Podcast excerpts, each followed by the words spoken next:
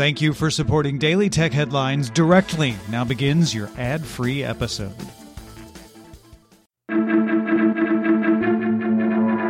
I'm Jen Cutter, and welcome to Daily Tech Headlines Week in Review. Alphabet announced a new company called Isomorphic Laboratories, which will use artificial intelligence methods for drug discovery.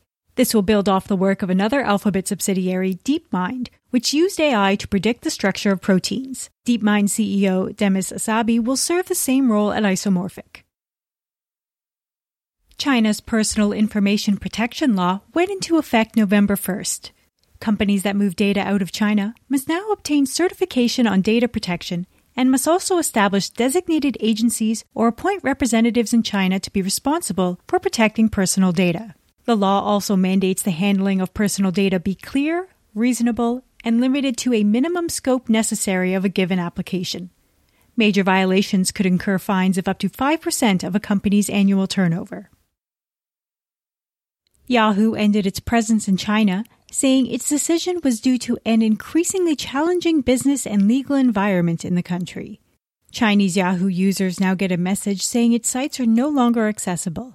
In a statement, the company says Yahoo remains committed to the rights of our users and a free and open internet. We thank our users for their support. Yahoo services remain unaffected outside of the country.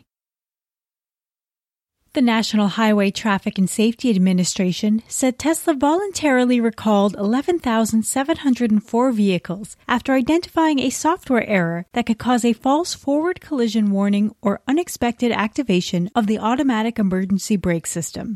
All of the affected vehicles had early access to the company's full self driving beta. Tesla said it was not aware of any crashes or injuries as a result of the software error.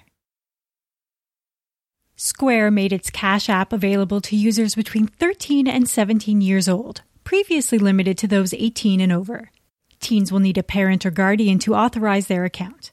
Once authorized, these accounts can send peer to peer payments and receive a Visa powered cash card, but will not be able to access borrowing, crypto, stock investing, cross border payments, or check depositing features.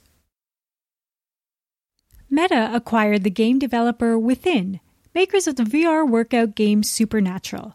The team will continue development of the game post acquisition, as well as work with Meta's Reality Labs to enhance future hardware to support VR fitness apps.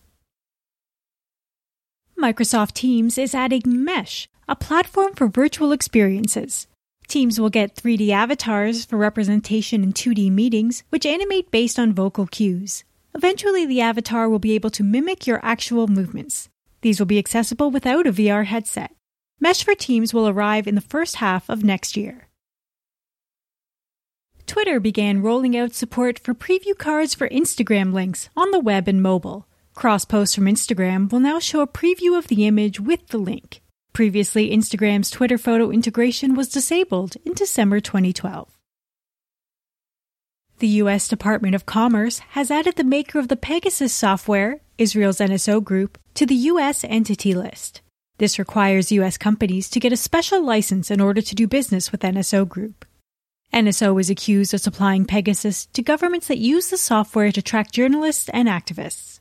Israel's Candiru, Russia's Positive Technologies, and Singapore's Computer Security Initiative Consultancy were also added to the entity list over allegations of misuse of their security tools. The U.S. State Department is offering up to a $10 million reward for information that leads to the identification or location of any individuals in a leadership position with a DarkSide ransomware operation.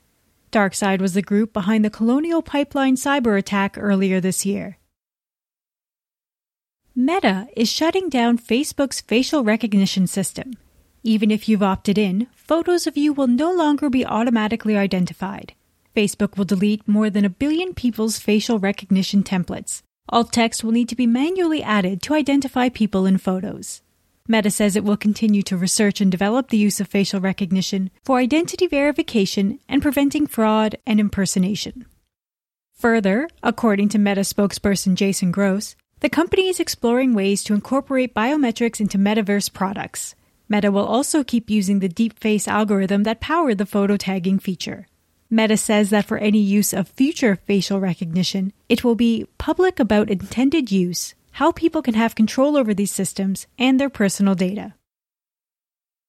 And Netflix announced that Netflix Games is rolling out to Android subscribers worldwide. You'll get five games Stranger Things 1984, Stranger Things 3 The Game, Shooting Hoops, Card Blast, and Teeter Up.